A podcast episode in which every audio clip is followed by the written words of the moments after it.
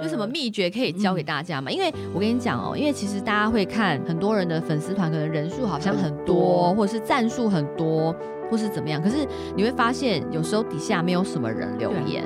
那个厂商他们都会跟我分享，说他们都会看，因为他们都会写信给我，说哦，崔咪，你跟你的粉丝粘着度很高，很什么粘着度？哦，原来是因为我们就是在底下有跟粉丝互动，或者是粉丝有留言，我发现你的粘着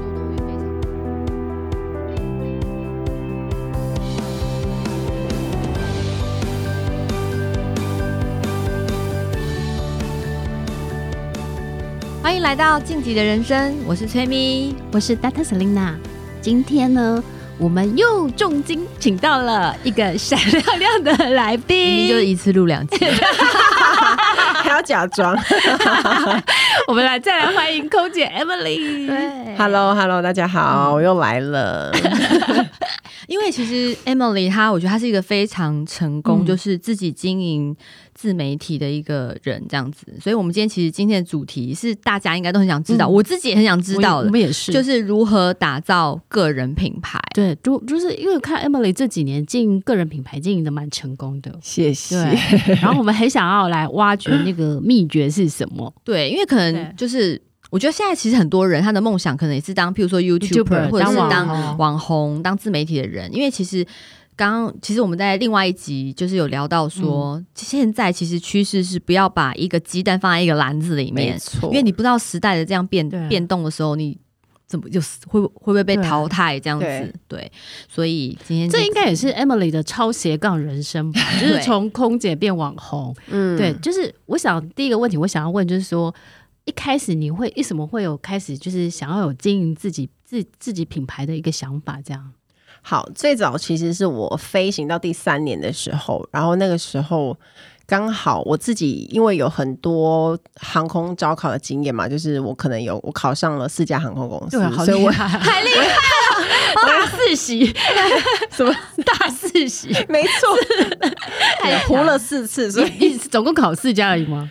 就四家航空考上了，就是说，就是卡达、阿联酋，然后长荣跟国泰。那我那时候就想说，我要帮助那些想要考试的人，所以我就开始去写那个文章，然后分享航空招考的秘诀、考勤，然后对，会写一些面试技巧跟秘诀。然后那时候就吸引很多人来看，然后我就从脸书开始嘛，从粉丝团开始的。然后那个时候我就。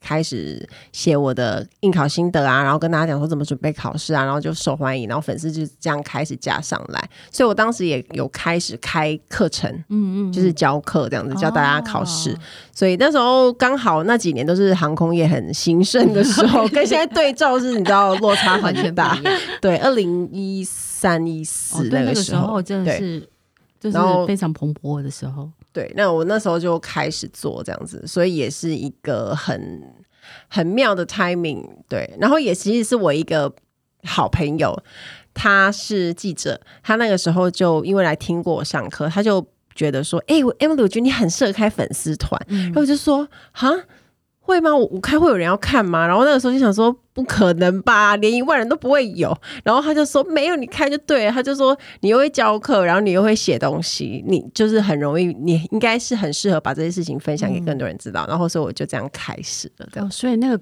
朋友也是他的贵人，没错，啊、真的。赵三餐现在供奉了，真的。我觉得其实很多很成功的自媒体的那个 KOL 啊，我觉得他们的开始的初衷其实都是一开始就只是单纯想要分享，对，他们不会有一些目的性，就觉得说我是为了要赚钱我才要去做这些事情，或是我想要拿公关品，或者是我想要业配，他才去做这件事情。他都是一个一开始都是一个很单纯的想法就开始了。嗯我觉得这种反而很容易成功哎、欸，就是你的目的是哎、欸，我想要帮助很多人想要进入航空业，那就是把自己的经验分享，就是很单纯、很单纯的目的，嗯、然后就一直写，因为当时也没有任何的、没有任何的报酬，你就是一直写分享文章这样子，所以其实那个动机是非常的单纯，然后也。我觉得也是一个很大成就感的来源，因为你从那么多人喜欢跟那么多人给你回馈的当中，就会得到成就感呢，就会有那种持续下去的动力。嗯嗯，哎、欸，但是我我我觉得 Emily 很有一个地方让我很佩服是，是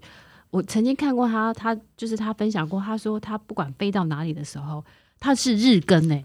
哎，我这件事我真的很想要，就是问你。对，我跟你讲，因为我自己也是在做这件事情，我觉得日更超难。我也觉得，我自己在进位，每天有时候晚上十点、十一点就开始很 nervous。为什么？因为要 po 要 po 嘛，然后就想要 po 什么 po 什么 po 什么。你就每天都有脑中都有很多字可以写出来嘛？这我很好奇。如果你是十点、十一点才想，就太晚了。晚上吗？对，那就太晚了。你应该要早一点开始，因为日更本来一刚开始就很难。但其实我就是帮自己把它当成是这一天最重要的事情，跟最优先要做的事情。哦、所以你那一天就不管你其他的事情有多忙，你一定要先把它列出来，说我今天的粉丝团贴文要放什么。哦，你一定要知道今天这就是知道这件事，你才可以再去做其他的事情。我把它当成是最重要、最优先的事。那因为我那时候开始就应该不管是飞到哪里啊，时差也好，或者是哦，就是累到爆也好，我也是都一定会坚持日更这样子。那如果有时候没有灵感怎么办？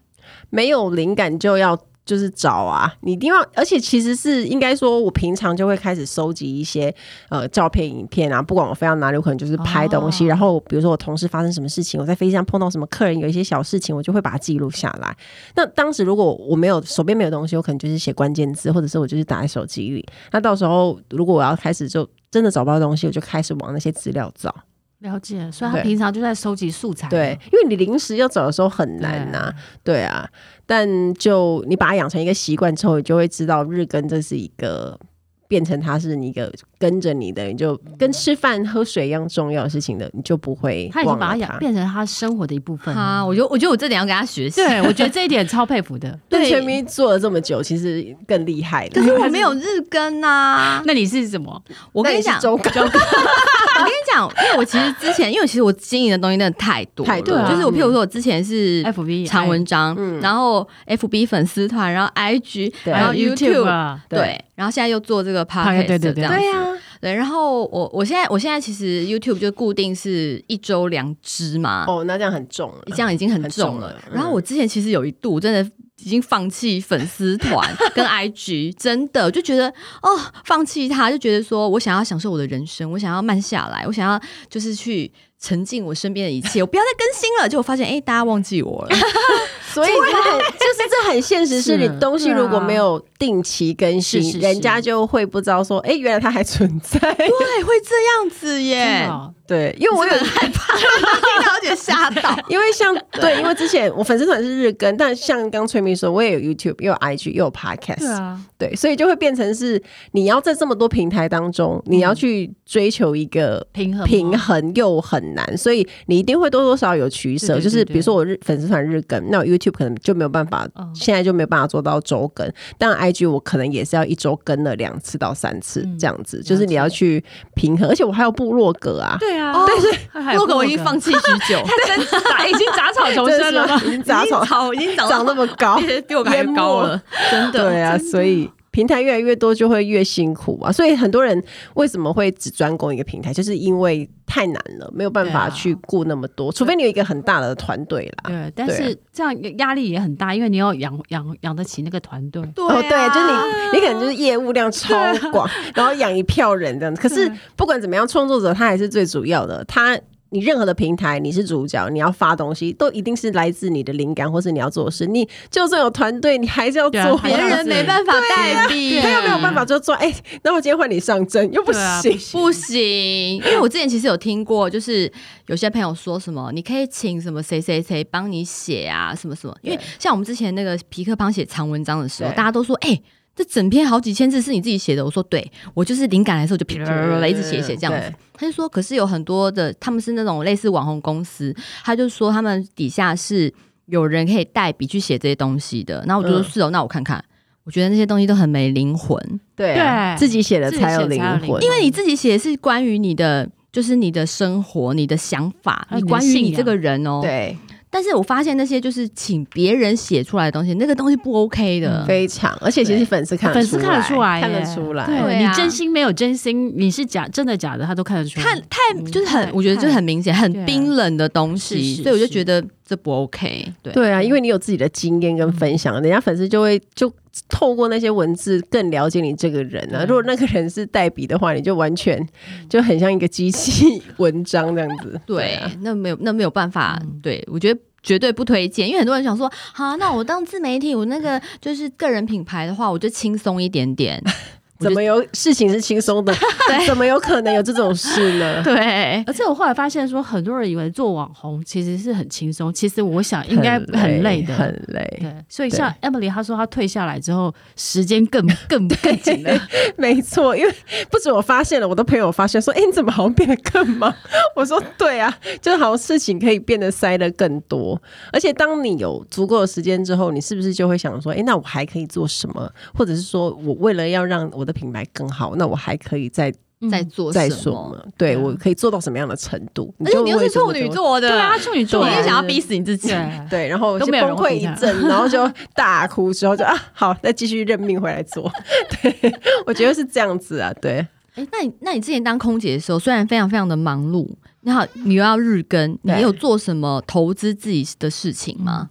我其实觉得空姐这个工作让我有很多的休息时间。老实说，因为我说半个半个月上班嘛，半个月休息的话，那那些时间，如果你选择耍废或者是没什么事情做，它也这样时间就过去了。可是如果你有要学一个技能或者东西的话，它是一个很好运用的时间。嗯、那虽然它是很难排，可是我当时就是因为。开始去接触，比如说像简报、演讲类的这类课程，然后就报名，然后就趁回来台湾的时间，我就去上课，然后我就觉得很充实，然后就觉得自己本来很钝、很钝的头脑，因为可能吃太多飞机餐，就是 那个铝箔摄取太多，整个很笨。然后可是因为开始你可能就养成去。定期进修的习惯啊，然后我不止上这些课程，我还有比如说像我经营自媒体，我写我去学文案嘛，哦、然后去学怎么 FB 经营这些我都去上，因为我想说，既然你，也是上课狂就对了，我对我应该算是，应该是说我觉得这个东西我会学到东西，然后我需要我就会去学，对，所以我就、嗯、对我知道你上了很多宪哥的课。对，可是后来就会发现上的课后来会在一个 timing 的就会用到了。很多的时候是你那些准备是你以为你好像不会用到，或者是没有场合。可是当他真的机会来临的时候，就说哇，还好我以前有学，就是有这种感觉。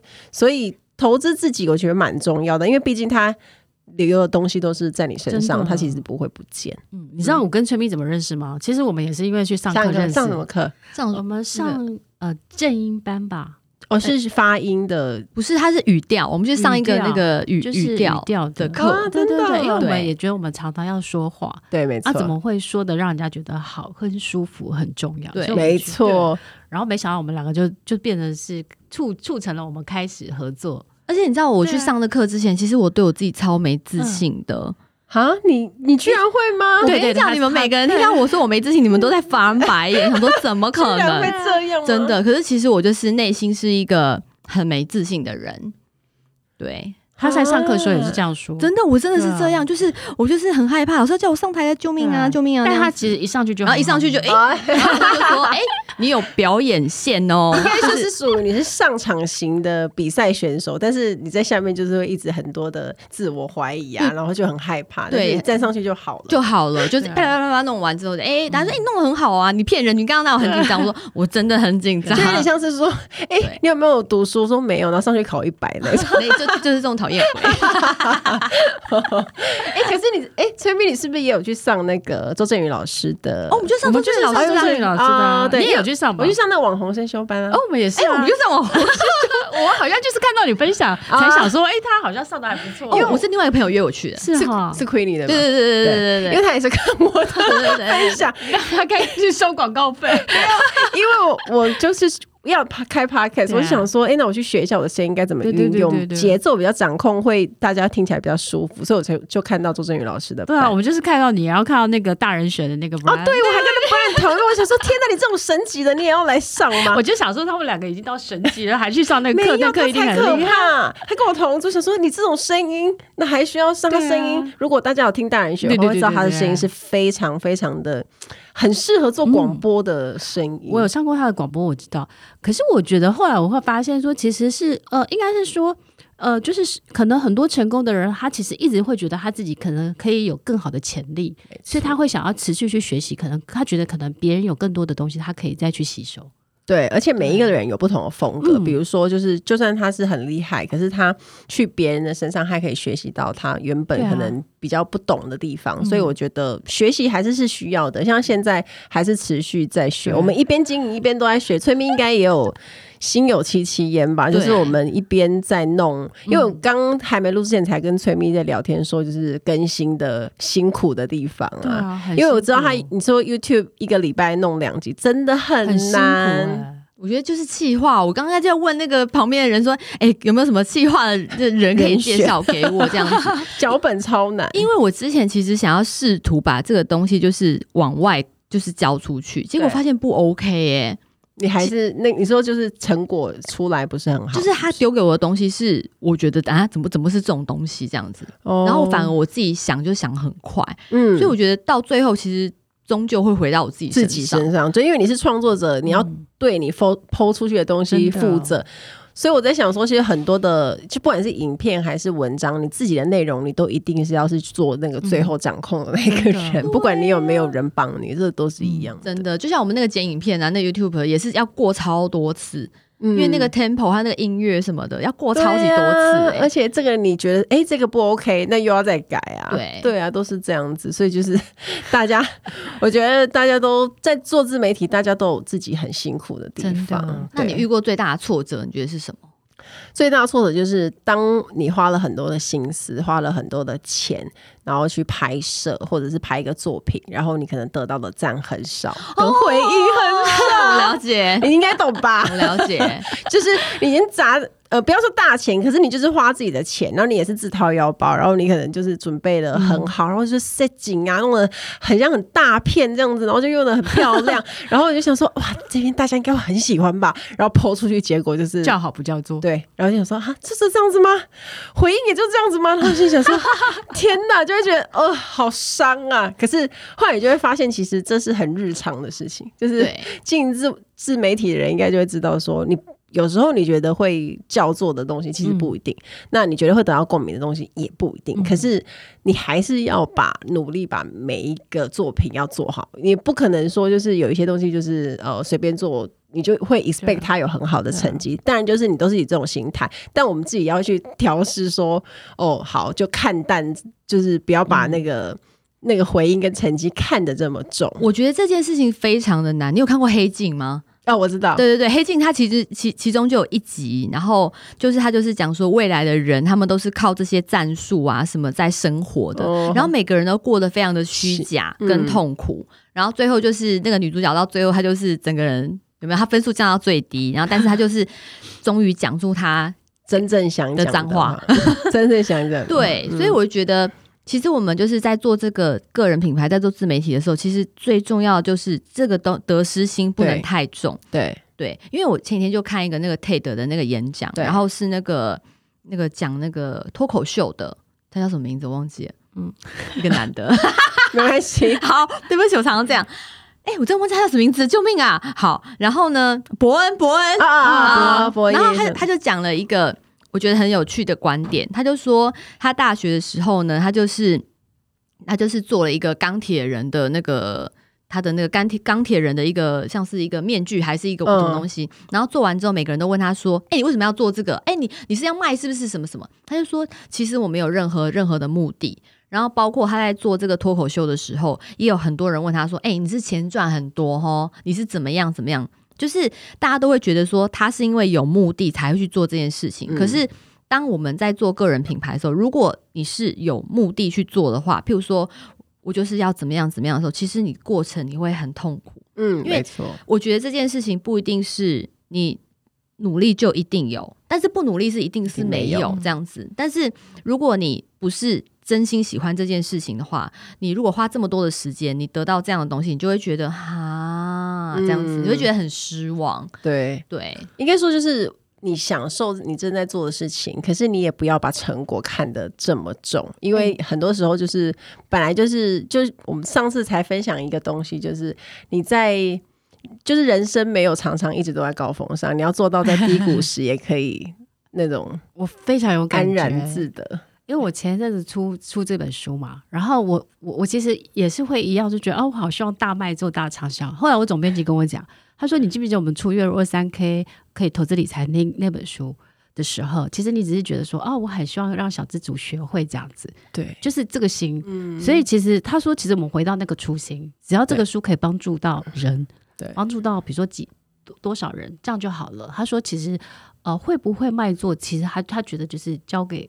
老天，老天，但我们努力就好了。应该是说，对我们对结果就是欣然接受，但是我们过程中是非常努力，因为我们自己获得的也很多，学习到很多，这才是重点。所以那感觉是臣服，臣服，臣服，就是你每天很认真努力，但是对于结果，你就是就是欣然接受。OK，然后很喜欢，那就太好了。哎，没有很喜欢吗？那也没关系，就是这种东西，享受过程。对啊，对啊，对啊。那我之前像我像我去上一个说话课这样子，因为我那个说话课他给我太多东西，所以我常常会聊到这件事情。然后那时候我站在台上的时候，老师就跟我讲说：“你讲完话，你不要想说你要等台下的掌声，嗯，你不要因为别人的掌声你才要继续讲，因为我们太容易习惯在说话的时候，就是一定要看到底下的观众跟你有连接，或者是一定要他们帮你拍手，你才会觉得、嗯、哦，我今天有讲好啊，怎么样？”嗯、他说。他说台呃台湾的朋友都比较害羞一点点，所以他们不一定会跟你有所连接，所以你不要一定要别人拍手你才要往前走，不要拍手。嗯、对，我觉得这其实是一样的意思。你的老师好有智慧哦，对，很有智慧，对不对？讲的话，哎，点通了我。我们做很多事情，我们不要等别人帮我们拍手。我们也可以自己帮，我们自己帮自己拍手。就好了。就是哎，你做的超棒，处女座真的，你帮自己拍手就做的超棒的，那就可以继续有动力往前进。对，那我很想好奇，就是说，Emily 在打造个人品牌的时候，因为也有很多空姐进这种个人品牌嘛，对，没错。那你当初在小的时候，你有没有想到说，哎，你跟他们的区隔，或是你心里有一个，就是 Emily 你要变成什么样的品牌呢？嗯，我就我来讲一个例子，就是前一阵子我去上一个 podcast 节目，然后他主持人介绍我出场的时候，他就说：“让我们欢迎空姐界的 LV Emily。哦”然后我就觉得，哇塞，他太有 sense 了吧？对，就在说，为什么不说我要说空姐中的爱马仕？没有，可是你觉得他就是一个，我觉得品牌，它就是一个代表性，就觉得哇，他。对你的恭维，跟他对你的想法是这样，然后就觉得很、OK、在我心目中是爱马仕。哦，谢谢，对，给你一个爱心，你也是美妆界的爱马仕，这个不错，那我要小资界的 爱马仕，理财界的爱马仕，以后我们就这样这样子，理财你要靠理财买爱马仕，就要靠。对，好，继继续继续，好了，好，好，对，所以那个他那时候介绍我的时候，我就觉得这样，然后我自己对我自己的设定是希望我可以。成为知识界的，就是应该是说我在知识界有一个很好的表现，所以我帮自己设定新的目标，就是成为知识界的 LV。哦，对，因为爱马仕。因为刚好是比较贵哦，爱马仕，但爱马仕有三个音节，稍微比较难念一点。对，所以我那时候就觉得说，我自己跟别人不一样，是因为我本身就分享很多知识性的东西，然后我可能有自我成长啊。那除了我自己旅游的跟工作甘苦之外，我的学习、自我成长类的，我都写了很多东西。那包括我现在的 Podcast 节目也一样。所以其实一直以来我的。粉丝应该都还蛮了解我分享的东西是很主题是很多元的，嗯、而且是希望他们都可以有学习的，所以我觉得好像不太一样啦，就跟其他的空服不太一样。对，真的是经营个人品牌的空服也蛮多的，啊、因为这是一个、啊、这个工作应该因为有很多的资源跟你可以去拍很多的照片啊，很多的接触到很多人，所以大家在。就是这个行业经营个人品牌的人，好像相对会比较多，而且也很适合做影片。老实说，对对，所以你其实就是有，就是明年想要之后想要成为就是知识界的对 爱马仕。那你有曾经有做过什么主题？你觉得是就是你自己觉得好像可以推出这个主题，结果后来你发现你的粉丝不是喜欢这个主题，然后你慢慢把它淘汰掉了吗？哦，有我在之前在试着经营 IG 的时候，因为我 IG 是很后面来经营，然后我就是因为我就日更粉丝团啊，IG 当然就是一刚开始就是没有什么在经营，然后就很荒废。然后有一阵子我就想说，那我要需要涨人，我需要有一点粉丝这样子。然后我就开始想说，那我要不要来做一些什么鸡汤语录之类的？因为我觉得那个好像很激励人。对对对。然后我就开始做啊。然后我那时候还很，我刚好那时候正在学韩文，那我那时候就还很努力的去找一些资料，然后找一些韩文的句子啊，然后跟中文搭配这样做鸡汤语录。然后没想到。完全没什么人要理我，应该是说他们觉得很鼓励、很激励，可是。应该我从他们身上发现说，其实这些东西好像不是他们从想看到我分享，因为分享这些人的东西已经很多了，嗯、所以我那时候就说好，那我就做一阵子。原来大家没有很爱嘛，那就算了。我就以我原本最擅擅长的方式，就是写文章、写故事这样子。嗯、那就是每因为我已经写了很久嘛，那大家也很习惯我用这种方式去分享，嗯、所以我就是通常我都是写一个例子或者是故事，带出一个道理，跟我想要教的。跟大家分享的一个理念，这样子，所以我觉得这是我比较擅长的啦。对啊，我觉得我觉得有时候经营品牌会很容易遇到一个盲点，就是会突然有时候会觉得说，哎，别人做这个好像很好，对，那我也想要做做做。你知道，我就是最近就是常看一个那个就是喜剧。演员 Joseph 那个的那个影片，然后我就觉得好好笑，人家好好笑哦，然后那个点阅率又很高，然后你知道，我就突然想要做喜剧，你知道吗？大家就觉得很好笑，然后结果我就上课的时候，我又问我那个老师，我说老师，你觉得哈，我适不适合当喜剧演员这样子？然后他就看着我说，你觉得呢？我说我觉得我好像可以尝试看看呢。他就说。我觉得你对你自己很严厉，他觉得我不是用幽默的眼光在看这个世界，嗯，所以他就说有些天生适合的人，他们其实会有这样的天赋，对，他们可以去这样子很幽默去看很多的东西。他说，可是我是一个很严谨的人，在看很认真在对待每一件事情的人。他说，所以我做起来会非常的辛苦。然后我想说，哈，原来我不适合做喜剧哦，这样子，所以我会觉得很多人他会。会突然会有，有时候会有迷失，应该是说我们要知道自己。应该说真诚、真实的展现自己，那是很重要。因为如果你本来就不是走这一派的，你要去把自己硬逼的很搞笑跟很幽默，好像是很难的。因为这做这种东西，有一些人是天生他有喜感，然后或者是他很有幽默感，那他可能很擅长这个，所以他做这个影片就会很拿手。可是像比如说像你像崔咪不行，我也不行，因为我也不是走那种娱乐派。你叫我拍一个很搞笑影片，可能也做出来 就是那个叫做模仿了，然后也四不像这样子。都其实是每个人有他擅长的地方啦，所以我觉得做个人品牌有一个很大的特点是，应该是还是要做你自己，做回你自己，然后做你自己擅长喜欢的，对，才会做的比较好。对，不能看别人说哦，现在夯什么，现在这个人怎么样，你就去学他，因为模仿就是如果这个人的样子不是跟你的样子差很多的话，就算你今天爆红起来，因为你久的话，其实你的粉丝还是会发现。对啊，因为那毕竟不是你啊，你要演两个你也太辛苦了。对啊，那那有时候没办法演出来。而且我觉得你是什么样的人，就会吸引到什么的粉丝。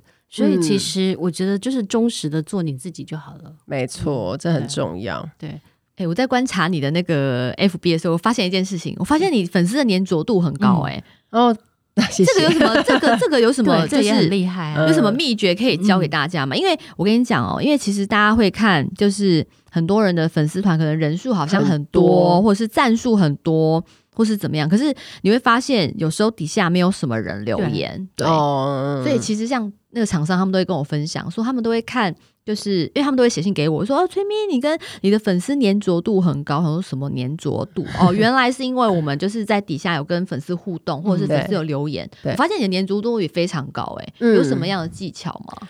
应该说我很着重跟他们一对一互动的这一块，嗯、因为像比如说我粉丝团发文或 IG 发文，我会留大概半个小时到一个小时，尽量赶快回留言，就是赶快顺就把它回掉。嗯、然后面对每一个讯息，我也是不管它是长或是短，那如果我有时间，那我就是会好好的回复，嗯、就是一对一的那个情感的连接跟每一个人的互动，我觉得还蛮重要的。因为他其实粉丝跟我讲过，他就觉得说有人就写给我说，哎、欸，网红也很多，然后。他也是私讯过很多人，可是我就是很少数的会认真的回复他，嗯、然后还很真诚的人。他说其实可以感受得到那股用心，嗯、所以我就觉得每次收到这种讯息的时候，就觉得哈，这真的你不管，当然你不是为了说要得到他的什么很很铁的支持你，可是当你有认真去做这个回复的时候，其实人家是会看得出来的。的嗯，那你有遇过很失礼的、很失礼的那个问题吗？如果是骚扰，我就不太会回啦，因为骚扰就当然不用理他。会呀、啊，超多。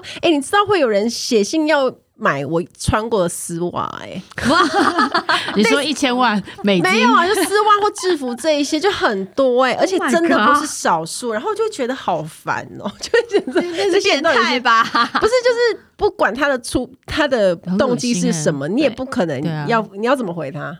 对啊，你就说，啊、你也不跟我跟你讲，上次我就有收到一个，然后就说什么叫我卖他什么我穿过的袜子，他想要我的袜子，就是、你就 你可以卖他一个臭的。然后后来我后来我就跟我老公讲说，这男的很变态、欸，你就卖给他你老公的。对我老公就很兴奋说，赶快把我的卖给他，快点。你说问他要买多少，多少你要买？我老公他要卖他、欸，哎，对啊，他就骗他说，因为既然他要买，整个走偏。我老公兴奋到不行，好不好？他什么？然后然后因为我们还有收过那种。你知道那种，就是那种，你知道那种什么伴游啊，还是什么？哦，一定有，那很多，对，那种很多，就是要给你多少钱？我们都是知识，sorry，那个，他有点像是，他就说几天，然后给你多少钱？对，给你多少钱这样子？真的啊，真的，真的，真的。可是那个都是一个 send 给很很多人，对，他就看谁上钩，对对对。然后，然后就 po 那个嘛，然后我就说，哎，他什么什么去哪边？怎么？比如说去杜拜，然后赔什么一个月就给你多少什么钱这样子？然后写给我，我本来想要骂他，我老公就说，哎，这样就我去我去我去我去。我跟你讲真的，因为我跟我朋友讲，我朋友说，哎，那我去。对对，就是 你自己会觉得很可怕的事情，然后当你把这个东西 send 给你朋友，你朋友说，哈什么有这种事，我要去，我要去。那个人应该看到老公就拜拜了，真的很走偏，可能会毒打我老公一顿。我去，没想到那么多人想赚外快。哎，说到这个赚外快啊，我比较想要知道是说，因为大家都会觉得说，哎，网红他其实可能现在变得是年轻人很想要从事的一个。行业，那我想要问 Emily，就是说，哎，你现在已经达到自己品牌了嘛？嗯，那你在规划，比如说，哎，你这个整个的收入来源，你自己有一个就是基本的一个想法吗？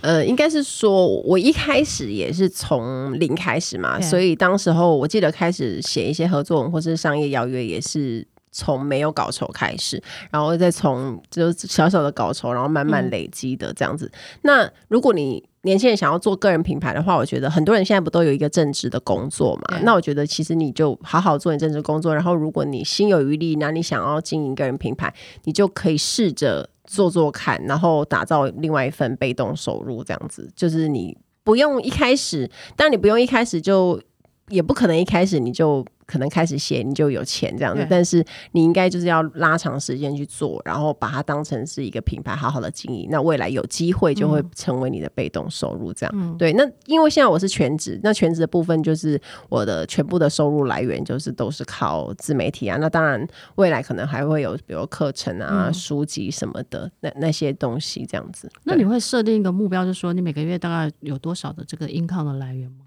我会诶、欸，因为从以前在兼职的时候，我就会去抓那个量，所以我这个月大概要做多少的那个合作的量，然后我要写多少的文章。因为我会，我这个人是希望说，就是我不是只写合作文章，我还要我自己的我的产出的文章，那我会去做一个平衡。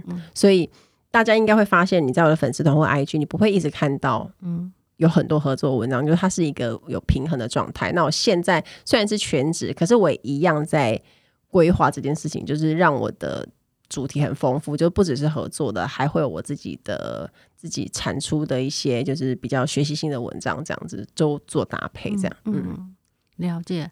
这样会不会有有一些压力呢？比如说，哦，这个月如果没有达到目标，你你会不会会不会？我觉得还好诶，因为已经久了，就会慢慢的稳定了，对不对？应该是说，除了稳定以外，你会慢慢的知道说，就是哎，可能有时候可能因为疫，像比如说去年疫情的关系，嗯、有一些活动或者是什么都会受到影响。那你大家知道大环境的关系，你就可能会稍微差一点点。但是我觉得无所谓，反正就是持续的做一件事情很重要。嗯，对。那今天呢，我们其实就是听我们 Emily 分享了很多，就是呃，她在经营个人品牌的一些过程跟一些经验的分享。那我相信我们的听众朋友听到了这一集之后，应该会收获满满的这样子。好，对，如果你就是你想要做个人品牌的话，我会建议大家，就是你先去找你喜欢做的事情，你擅长的事情，那你就开始做。那你持续一段时间之后，可能开始你会得到一些正面的回应跟回馈，那你就会有更有信心、有成就感，会继续往下做，那就很有机会可以打造自己的个人品牌。那我自己做个人品牌的秘诀，就比较像是说，就是持续长时间的做一件你喜欢的事情，那。拉长时间，你就可能会成功。这样子，我觉得坚持很重要，坚持这件事情很重要。对，因为像崔咪跟我也都是坚持很久，而且我的书名称就叫坚持下去。对，要打一下书吗？伤痕也可以变美丽。啊，Selina 也要打一下书，打一下书，打一下书，就是月入三 K 无痛。对，我今天还得到一一个免费的书，谢谢 Selina。当然，小资女，如果你要理财，然后如如果你觉得有理财的困扰，你想要买房，然后觉得很辛苦的话，一定要看这本书。感觉我们在上那个 Emily 抱抱的平台。很会 Q，那你要不要再打一下你之后的新音频的？对 啊，什么？你说我哎、欸，我最近我除了我 Podcast 频道叫 Emily 抱抱以外，然后大家也可以去搜寻我的粉丝团空姐抱抱 Emily Post。然后我之后会有在过年的时候会有一个有关谈顾客服务的音频跟大家见面。那到时候大家也可以在我的。那个自媒体上看到我宣传啊，大家再多多支持喽！对，一定要支持，一定要支持。好了，那我们今天就谢谢 Emily，然后大家记得听完一定要帮我们留下五星评论，然后记得就是再给我们一些呃，就是评评论啊，就是你收听后的心得，或是你有更多问题想要问我们的这样子。对，嗯，好啦，谢谢大家，好，谢谢谢谢。然后我们期待之后呢，有机会再可以再把 Emily 邀回来，然后让她宣传新书。没错没错，谢谢。的新书哦，好，谢谢，拜拜，拜拜，拜拜。